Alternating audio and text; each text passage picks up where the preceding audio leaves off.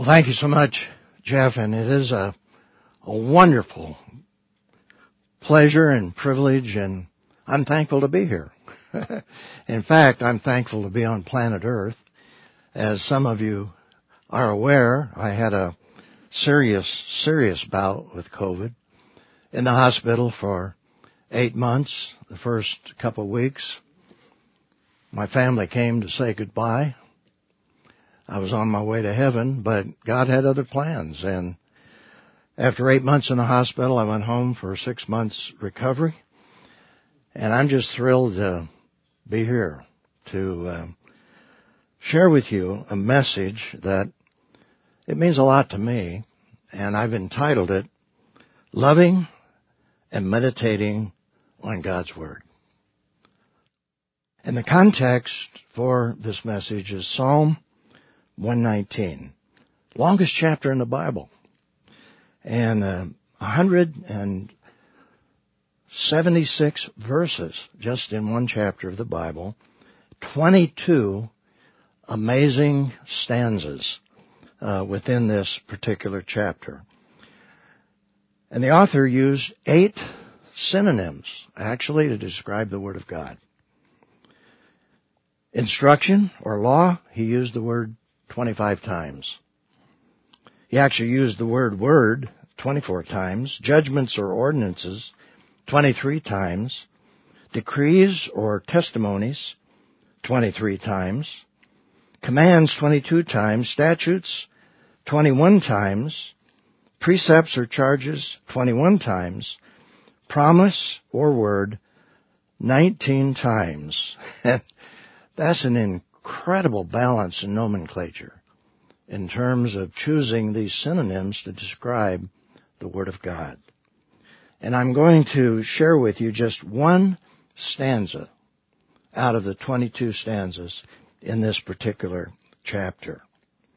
And you'll find the theme that we're developing here in this message right in verse 97 of this uh, psalm and in this paragraph. How I love your instruction. And there you have one of six synonyms of the synonyms I mentioned, eight of them. This is one of six synonyms right in this particular paragraph, which is fascinating in itself in terms of construction. How I love your instruction. It is my meditation all day long. And there the psalmist is really using a metaphor. And that metaphor simply relates to the fact that the Word of God is a part of us. It's a part of the way we think, part of the way we feel, the part of the way we, we act. In other words, it's, it's our philosophy of life. And so he says, how I love your instruction is my meditation all day long. It is a part of who I am as I live my life. So, there you have the theme for the message. But the psalmist goes on to give us five reasons why we should love and meditate on God's Word. And I'd like to share those five reasons because they just unfold really from the verses that follow. First of all, we can gain wisdom that surpasses all human resources. All human resources. And what we have immediately are three verses that illustrate that and demonstrate this reason. First of all, he says, verse 98, Your command makes me wiser than all my enemies. For it is always with me. Always with me. In other words, it's a part of me. A part of the way I think and feel, the way I act. It's a part of me. Now we all know that we have many enemies. Anyone who rejects the Word of God, in a sense, is an enemy of God. There were many enemies of Jesus as he walked the earth. And Jesus said we're to love our enemies. Paul says we're to love our enemies. But the fact of the matter is, the psalmist said, that the Word of God makes us wiser than our enemies. It gives us wisdom that goes far beyond the wisdom of this world. Because it's the wisdom of God. Scriptures talk about the wisdom of God compared with the wisdom of the world. And this, I believe, is what the psalmist is talking about. Wiser than our enemies. And then he goes on to say, I have more insight than all of my teachers because your decrees are my meditation. Now, that may sound arrogant to say that. More insight than all my teachers. Well, actually, if you look at the whole context, it's really motivation to be humble. My mind goes back to the fact that I spent quite a few years at New York University working my doctorate. And I had a lot of professors. And most of them are older than me, very intelligent, but very secular. I don't believe one of them was a believer. They certainly did not believe that the Bible was inspired by God. In fact, I was in the religious education department at New York University. And even my professors in the religious education department would not believe that the Bible is the Word of God. But the fact of the matter is, I could sit in those classes and I could listen and I, I could learn. But the fact of the matter is that I had more insight than all of my teachers, not because of who I am, but because of the Word of God and my confidence in the Word of God. And that gave me a tremendous sense of security.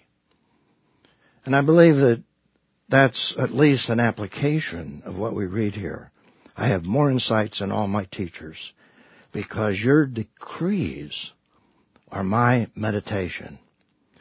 And then he says in verse 100, related to human resources, I understand more than the elders because I obey your precepts. And again, that's not arrogance. My mind, as I read that, goes back to what Paul wrote to Timothy and said, Timothy, don't let anyone look down upon you because you're young. Because you have insight, you have wisdom from God. Wisdom that they don't have. And so, basically, we have tremendous wisdom and insight. And we can gain that wisdom that surpasses all human resources. This is what the psalmist is telling us here in this first reason why we should love and meditate on God's Word. And then secondly, here's the second reason. We can walk in the paths of righteousness. Verse 101. I have kept my feet from every evil path to follow your word. And as I reflect on that particular verse, every evil path, my mind goes back actually 75 years ago when I became a believer. I was 16. And somehow someone told me about Proverbs 3, 5, and 6. And I got my first Bible. And as I reflected on that particular truth in Scripture, which reads, Trust in the Lord with all your heart. And don't lean on your own understanding. In all your ways, acknowledge me, and I will direct your paths. You see, that relates very directly to what we read here. I have kept my feet from every evil path. And I stand here today at age 91, and I look back to when I was 16, and I look at all 75 years of my life as a believer. And I'm here to tell you that God has never failed me. When? And that's the key. when I have trusted Him with all my heart. When I haven't leaned on my own understanding. When I've acknowledged Him in every way, God has directed my paths. That's an incredible promise, and I believe this is what the psalmist is really uh, illustrating and teaching us here. The other interesting thing I think about when I think about this passage of scripture and the path that God wants us to trod, my mind goes back 67 years ago. And in 67 years ago, I stood with a wonderful lady, a believer, and we were married. And after Elaine and I were pronounced husband and wife, we turned to the audience, and back then we actually sang together, believe it or not, and we sang a song, and their words I'll never forget. Some of them went this way. We want God's way to be our way as we travel here below. For there is no other highway that the child of God should know. Though the road is steep and rough, if He leads us, tis enough. We want God's way to be our way every day. And after that, we segued to another song, and the chorus, the words actually read, Footprints of Jesus that make the pathway glow. We will follow the steps of Jesus wherever they go. And again, I can say, as I look back on 67 years, and I know Elaine would agree, that when we have trusted Him with all our hearts, when we haven't leaned on our own understanding, when we have acknowledged Him in every way, He's never failed to direct our paths. And I believe that in essence this is what the psalmist is referring to here when he says, here's a reason why we should meditate on God's Word. We can walk in what? The paths of righteousness. That's a beautiful metaphor that's used throughout Scripture, the path. And then here's a third reason. A third reason we should love the Word of God, meditate on it. We have access, and this is incredible. we have access to God's heart and mind. Listen to this verse. Verse 102. I have not turned from your judgments. There's another synonym for the word. I have not turned from your judgments for you yourself. The psalmist is referring to God. You yourself have instructed me. And you see that underscores really the first three verses we looked at. The first reason is that we have resources beyond any human resources, and it's God Himself. And so this is reinforcing really those first three verses. Think about this. Through the Word of God, we have access to the omniscient God. The God who knows all things. Every detail, past, present, future. We have access to God's heart and mind. Boy, that's a reason why we ought to think about, meditate on, and love the Word of God. And then number four, the psalmist tells us we will have pleasant experiences. And I love this metaphor. How sweet your word is to my taste. Sweeter than honey in my mouth. The metaphor, of course, is honey. And it's using that to illustrate the fact that the Word of God can be sweet, not just to our taste, but to our whole being. You know, I mentioned Proverbs 3, 5, and 6, and in that Bible that I got as a new believer, I wrote the words in the Bible along with Proverbs 3, 5, and 6 when I discovered it, it took me a while to discover this and what it really meant, but I wrote in the flyleaf of the Bible, Romans 12, 1 and 2, where Paul is writing to these believers in Rome, and he says, I beseech you therefore, brothers, sisters, that you present your bodies to the Lord, a living sacrifice, holy and acceptable to the Lord. Don't be conformed to this world, but be transformed by the renewing of your mind so that you'll be able to prove what is that good, acceptable, and perfect will of God. Now think about this particular verse here in relationship to pleasant experiences. How sweet your word is to my taste, sweeter than honey in my mouth.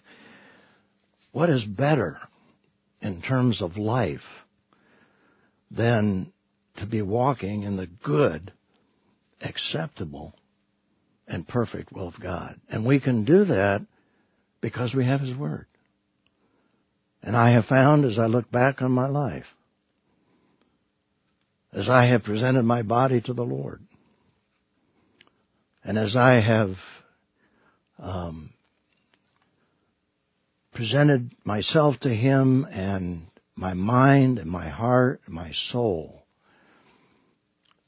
as I have been not conformed to the world, but transformed by the renewing of my mind, that God has enabled me through the Word of God to determine the will of God that I have discovered is good, is perfect. And there is nothing beyond that in relationship to what the Word of God can do for us in terms of pleasant experiences. But that leads to the fifth reason, which is somewhat an elaboration or the flip side, but he, he says this, we will lose our taste for those things that are out of the will of God. And here's the verse, verse 104. I gain understanding from your precepts. Therefore, I hate, I hate every false way. Now, don't misunderstand. There's pleasure in sin. No question about it. In fact, the Hebrew author said that Moses gave up all the pleasures of Egypt. That involves sin. To follow God's command to be the leader of, of his people out of Egypt. But the fact is, the most enduring pleasure, enduring pleasure, is to walk in the good, acceptable, and perfect will of God. Well, this is just one paragraph out of Psalm 119. 23 paragraphs that focus on the Word of God and the benefits of the Word of God. And we're fortunate today as believers to have the totality of the Word of God. Not just Psalm 119. Not just the Psalms. Not just the Old Testament books. We have the New Testament. And Paul, I think, really alludes to that prophetically when he said, 2 Timothy 3:16 and 17, all scripture from Genesis to Revelation. All scripture is inspired by God, is profitable for teaching, for rebuking, for correcting, for training in righteousness, so that the man of God, the woman of God, may be complete, equipped for every good work. The Word of God.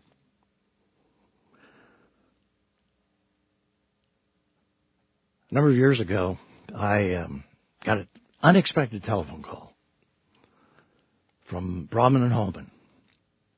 And they had just completed a brand new translation of the Bible, now called the Christian Standard Bible. And I just passed my um, senior leadership baton to Jeff, who became my successor. And the timing just seemed to be God's timing.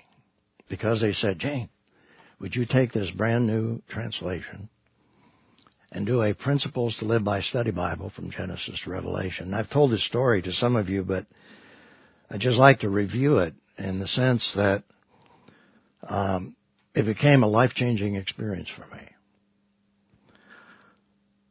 They told me, by the way, they said, Gene, we think you can do it in a couple of years because of everything you've written, everything you've done. Hello. Seven years later, after spending full time, literally full time, doing this project, I completed it with 1500 principles to live by embedded right in the biblical text. But there's a miracle associated with that process. Because my longtime associate, David Powers, said, Gene, if you're going to teach this to a group, which I knew I had to for accountability, he said, we just need to videotape it and put it online. Well, we did not realize that seven years later, as we're coming into the home stretch on this project, I get another call from Broadman and Holman. They said, Gene, QR code technology. YouTube coming online. You have all of these videos. We can put these videos and make them accessible to the readers by putting a QR code with all 1500 of those principles. And that was a miracle. Because if David hadn't suggested that we videotape all of this, we never could have reproduced seven years of video teaching. Over 300 hours, literally, of video. So that was a miracle of God. It was a God thing. Because what happened is that opened the door to minister literally all over the world because we began to get immediate emails from other parts of the world where people were downloading the videos, which opened the door then to be able to get Bibles literally into the hands of people who could not afford them pastors and leaders particularly, in developing countries throughout the world. And I tell you the story, not that it's just, it is an exciting story. It's a very impactful story for me in ministry. But the most significant thing that I want to share with you today is that you cannot spend seven years day after day, line by line, paragraph by paragraph, chapter by chapter, book by book, from Genesis to Revelation, without it impacting your life. And developing a sense of appreciation for the gift that God has given us in Scripture a love for the Word of God and a heart of thankfulness for the fact that God has revealed His will to us. How we can know Him personally through Jesus Christ and then walk in His will. Father, I want to thank you for the marvelous gift that you've given us in the Word of God. Thank you that we can meditate on it. We can learn it. It can become a part of our lives, enabling us to be able to walk in your good, acceptable, and perfect will. Thank you. Thank you. Thank you. I pray this in the name of Jesus Christ, my wonderful Lord. Amen.